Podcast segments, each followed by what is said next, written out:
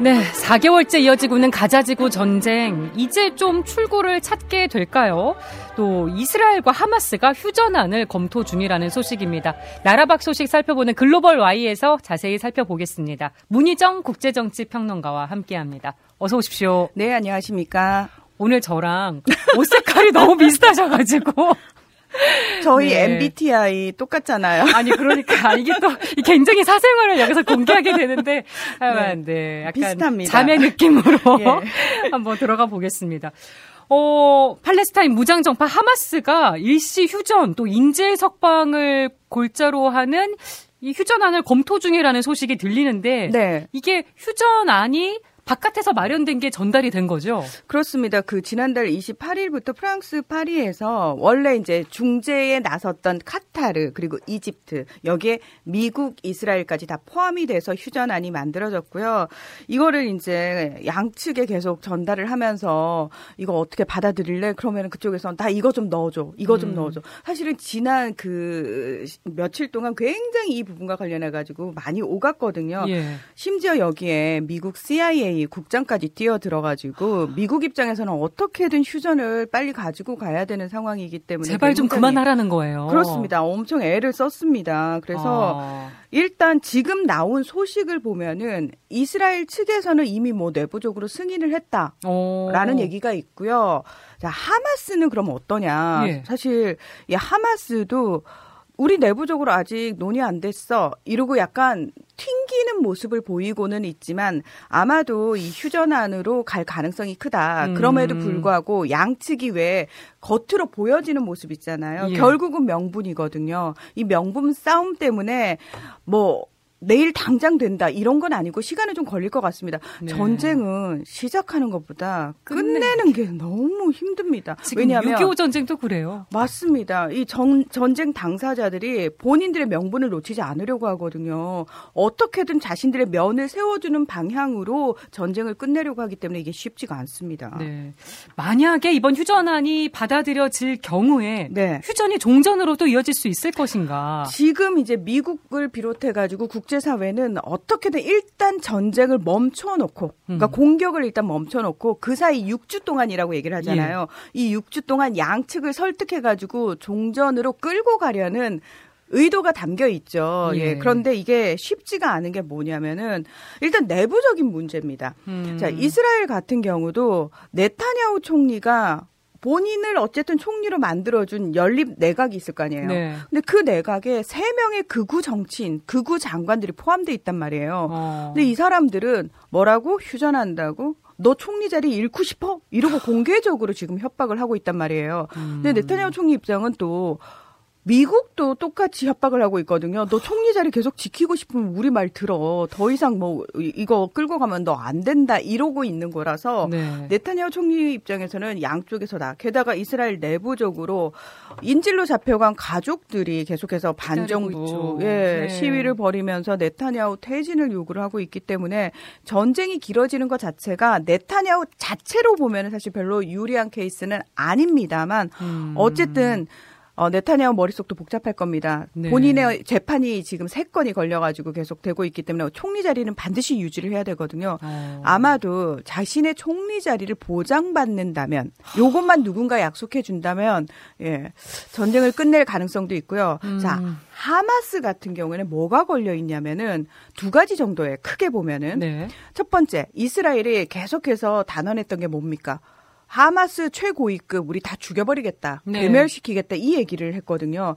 자 그러면 아직 그 살아있는 하마스 최고위급 어떻게 할 겁니까? 음. 그러니까 이 사람들의 거취가 네. 일단은 문제가 되는 거예요. 왜냐하면 하마스 입장에서는 이들을 보장해줘야 신변 보장을 해줘야 예. 되는 거예요. 그리고 또 하나 전쟁이 끝나고 나서 가자 지구 통치와 관련해서 어떻게 할 것이냐. 그렇죠. 그 문제도 걸려 있죠. 그렇습니다. 하마스 입장에서는 이 가자 지구 놓고 싶지 않거든요. 예. 근데 여기서 나가 그러면은 싫거든요. 음... 이거 지금 서한 지구를 통치하고 있는 팔레스타인 자치 정부 일명 파타당이 이제 주도해서 하고 있거든요. 정당이 두 개니까 하마스도 네. 하나의 정당이고 이 파타당한테 가자 지구 넘겨 이러고 이스라엘이 얘기를 하는데 하마스 아. 입장에서는 싫거든요. 그래서 하마스 내부적으로도 이거 두 개 보장 받는다면 물론 겉으로는 어떻게 될지 모르겠습니다만 최대한 음. 이런 부분. 근데 제가 어 이거 약간 휴전 쪽으로 가겠는데라는 힌트를 볼 수 있는 게 뭐냐면 예. 가자 지구 북서부 쪽에서 이스라엘군이 지금 약간 철수를 했다라는 소식이 하나 나오고 있고요. 오. 어. 이스라엘 국방부 장관이 뭐라고 얘기를 했냐면 남부 최대 도시인 칸 유니스에서 우리 하마스 해체했어라고 주장을 했어요. 예.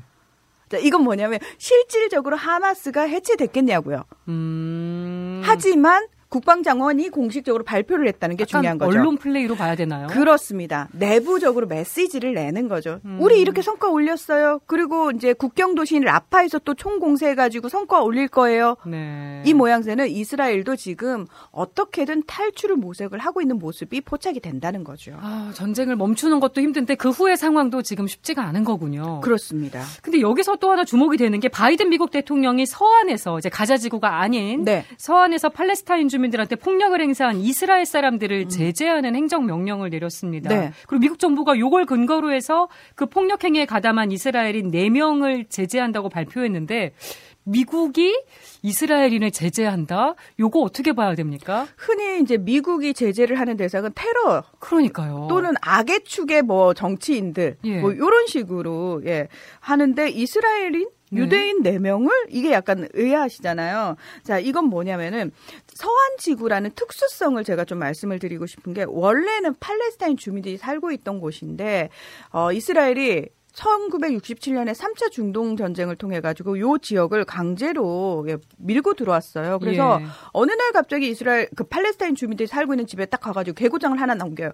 자 며칠까지 집 비워 안 비우잖아요. 그러니까 물론 보상을 해준다고 얘기는 해요. 음. 진짜 말도 안 되는 쥐꼬리만큼. 그러면 거기서 수백 년을 살아온 사람들이 나갑니까? 안 나가죠. 그러면 네.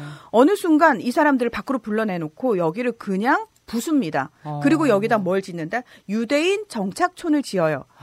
이게 이제 국제사회에서 말하는 불법 정착촌 건설이거든요. 네. 네타냐후 총리 들어서 가지고 이 유대인 불법 그 정착촌이 서한 지구에서 엄청나게 늘었습니다. 그래서 음. 국제사회에서는 공식적으로 이거 다 불법입니다. 무조건 다 철거를 해야 되는 건데 네. 자 철거를 하지 않죠. 그러니까 팔레스타인 주민들이 계속해서 이 정착촌 주민들하고 마찰을 일으켜요. 음. 실제로 서한지구 안에 어, 팔레스타인 주민들이 수백만 명이 살고 있고 유대인 정착촌 안에 유대인들이 이제 또 살고 있는 거거든요. 네. 그러면 이들 사이에서 계속해서 서로 갈등하고 반목한단 말이에요. 이 과정에서 이걸 중재하기 위해서 누가 들어오냐면 이스라엘 경찰하고 이스라엘 군이 들어옵니다. 어? 팔레스타인 자치 정부는요. 그러니까. 팔레스타인 자치 정부는 군사 조직이나 경찰 조직이 없습니다. 모든 어. 치안을 다 이스라엘 군과 경찰을 위임한 상태입니다. 그럼 팔레스타인 사람들은 굉장히 불리한 상황이겠네요. 정확합니다. 그래서 가자 지구 공격 계속되는 동안 서한 지구에서도 정착민들이 팔레스타인 주민들을 향해서 어 뭐 총격을 한다든지 네. 방화를 저지른다든지 이런 일이 서로 많이 벌어졌어요. 그 과정에서 서한 지구에서도 340명 40명이 넘는 어, 팔레스타인 주민들이 사망을 했단 말이죠. 네. 자, 이 네 명은 그 과정에서 살인 그러니까 팔레스타인 주민들 살인, 농장이라든 건물에 방화를 저지른 음. 실제로 그런 혐의를 받고 있는 네 명인데 네. 사실은 원래는 미국이 제재해야 되면 영향력을 생각한다면 정치인들이라든지 극우 네. 정치인들 또는 극우 장관들을 제재하는 게 맞잖아요. 음. 근데 미국이 그걸 못 하는 거예요. 공식적으로 그렇게 할 수가 없는 거예요. 그래서 어 밖으로 봤을 때 혐의를 반드시 받고 있는 네. 누가 봐도 이 사람은 범죄자야 하는 사람의 네 명을 이제 제재를 한 건데 이게 두 가지 의미가 있어요. 음. 이스라엘을 향해서 봤지? 우리 이스라엘인이어도 이렇게 할 수 있어. 할 수 있어. 음. 니들 조심해야 돼. 그리고 이스라엘 정부를 향해서도 니들 자꾸 이러면은 안 된다. 우리 이런 식으로 그러니까 지금은 평범한 시민들이지만 더 지나가면 정치인한테도 우리 제재할 수 있어라. 물론 못 하겠지만 그런 그래서 이스라엘 정부가 어떻게 이러냐 이러고 강하게 반발을 했고요. 또 예. 하나가 뭐냐면 지금 11월 대선을 앞두고 미국 내 아랍계 미국인이 345만 명의 유권자만. 꽤 되네요. 근데 바이든 대통령이 사실 미시건 주가 이 아랍계 미국인이 굉장히 많은 주인데 네. 여기 유세 가기 직전에 요 발 표를 했거든요. 왜? 대선을 염두에 둔 행정명령이었던 건가요? 당연합니다. 미시간주 어. 내부에서 아랍계 미국인들이 왜 바이든은 이스라엘을 지지하냐 음. 반대 시위를 엄청나게 벌였단 말이에요. 보여주기식 행정이었을 가능성도 배제할 수 없다. 당연합니다. 그냥 일반 시민 4명 제재하는 게 뭔 의미가 있겠어요. 이들이 뭐 미국 내 무슨 자산을 그렇게 많이 가지고 있고 그동안 계속 눈 감아 오다가 그럼요. 미국과 뭔 거래를 그렇게 많이 하겠습니까? 아 그리고 요것도 하나 짚어볼게요. 친일한 민병대가 요르단에 있는 미군 기지를 공습해서 미군이 사망하는 일이 있었습니다. 네. 요것 때문에 확전을 우려하는 목소리도 있었는데 제가 계속 얘기하죠. 확전 안 된다.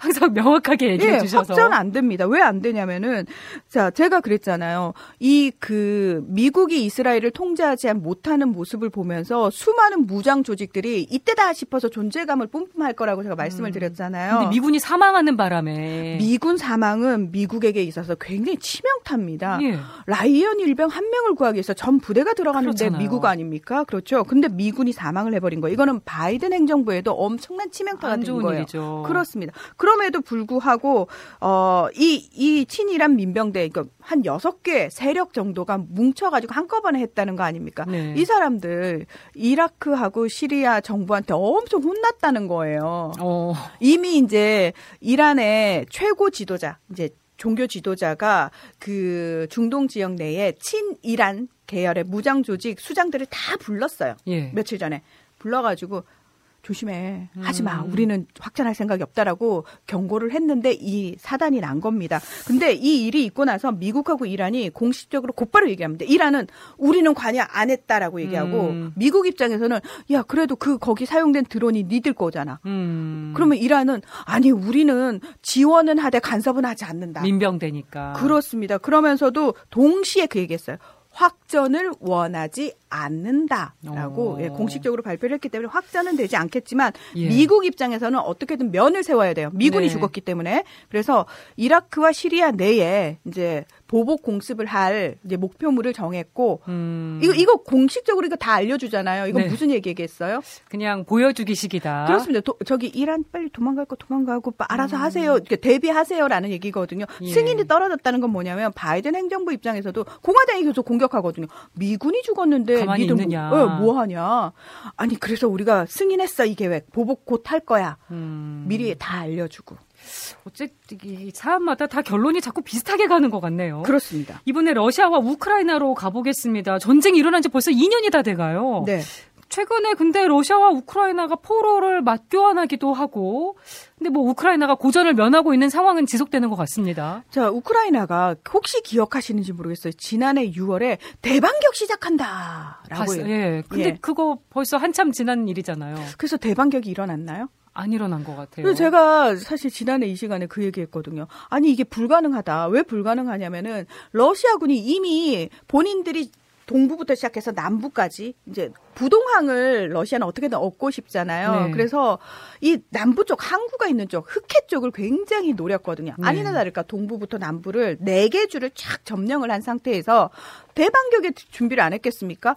3km까지 앞에다가 쫙 장애물 그못 들어오는 거예요. 그러면 음. 결국 그걸 뚫으려면 공군력인데 미국이 절대 전투기 지원은 안 했거든요. 왜냐하면 네. 이 전투기를 잘못 지원했다가 러시아 본토를 때려버리게 되면 이거 확전되거든요. 그렇죠. 3차 세계대전 되니까 그거 안 된다라는 조건으로 그냥 장갑차 보내주고 했는데 장갑차를 뚫을 수가 없는 거예요. 음. 당연히 대반격 실패를 했죠.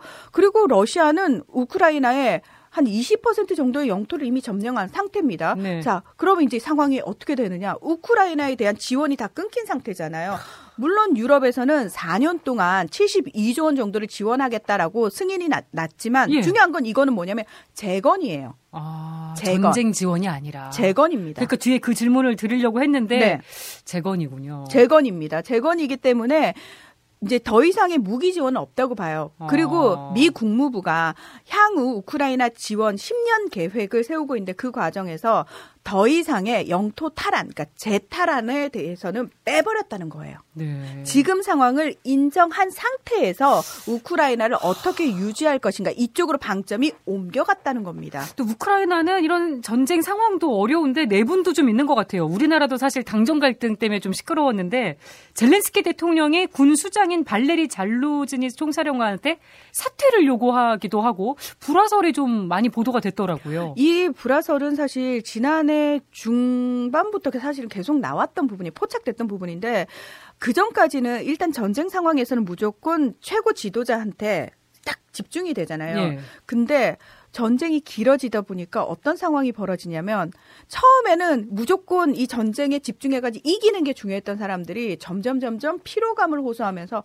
아, 이제 좀 휴전해야 되는 거 아니야라는 목소리를 음. 내기 시작한 거예요. 네. 그러면서 젤렌스키는 휴전을 하게 되면 본인이 영토를 4분의 1 정도 잃은 상황, 5분의 정도 잃은 상황에서 본인은 어쨌든 전쟁을 일으킨 책임자에다가 그리고 영토를 빼앗긴 책임에서 음. 면제가 안 됩니다. 그렇겠죠. 권력 누수, 당연히 권력을 계속해서 유지할 수가 없는 상황이죠. 젤렌스키는 이걸 원하지 않습니다. 음. 근데 전쟁을 실제로 수행하고 있는 최고 사령관 입장에서는 이거 더 이상 의미 없는 전쟁인 거예요. 네. 그래서 어, 둘 사이에 의견 충돌이 있었다는 거죠. 젤렌스키는 계속 밀어붙여. 음. 최고 사령관은 지금 상황에서 안 된다. 휴전을 도모해야 된다. 아니나 다를까.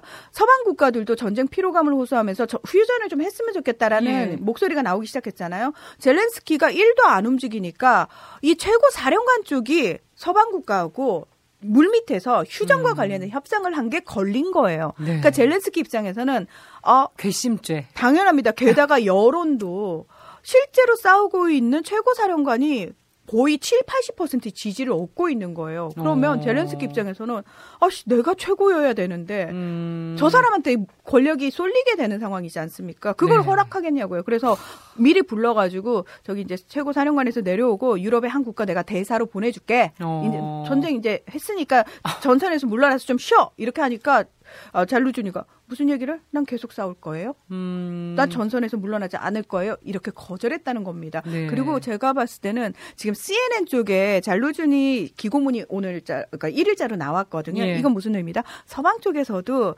젤렌스키보다는 잘루준이 쪽에 사실은 힘을 음. 실어주는 모양새가 됐습니다. 그러면 여기도 휴전 가능성이 있는 겁니까? 당연합니다. 어... 더 이상 전쟁 못 끌고 갑니다. 이제 두 개의 전쟁이 조금 끝낼 수 있는 기미가 빨리 끝내야지 미국의 바이든 대통령이 그나마 대선에서 어... 좀 노려볼 만합니다. 이 두 개가 다 바이든 대통령의 대선과 연결이, 연결이 돼 있습니다. 왜냐하면 민주당 측이 정권을 빼앗기게 되면 모든 게 다 수포로 돌아가거든요. 음, 자연스럽게 미국 대선으로 넘어갔는데 시간이 한 1분밖에 안 남아서 유튜브 네. 열어놓고 가야겠습니다. 아니 근데 미국 대선 레이스가 본격화되고 있는데 세계적인 팝스타죠. 테일러 스위프트가 네. 변수로 떠올랐다는 기사가 많습니다. 이게 네. 아니 스위프트에 대한 팬심이 대선에 영향을 미칠 정도인 건가요? 네.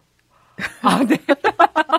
이거 굉장히 이분 저기 얼마 전에 몇 달 전에 있었던 아르헨티나 대선에서도 테일러 스위프트의 어. 영향력이 엄청났고 BTS의 영향력이 엄청났어요. 인기가 대단하긴 합니다, 정말. 그렇습니다.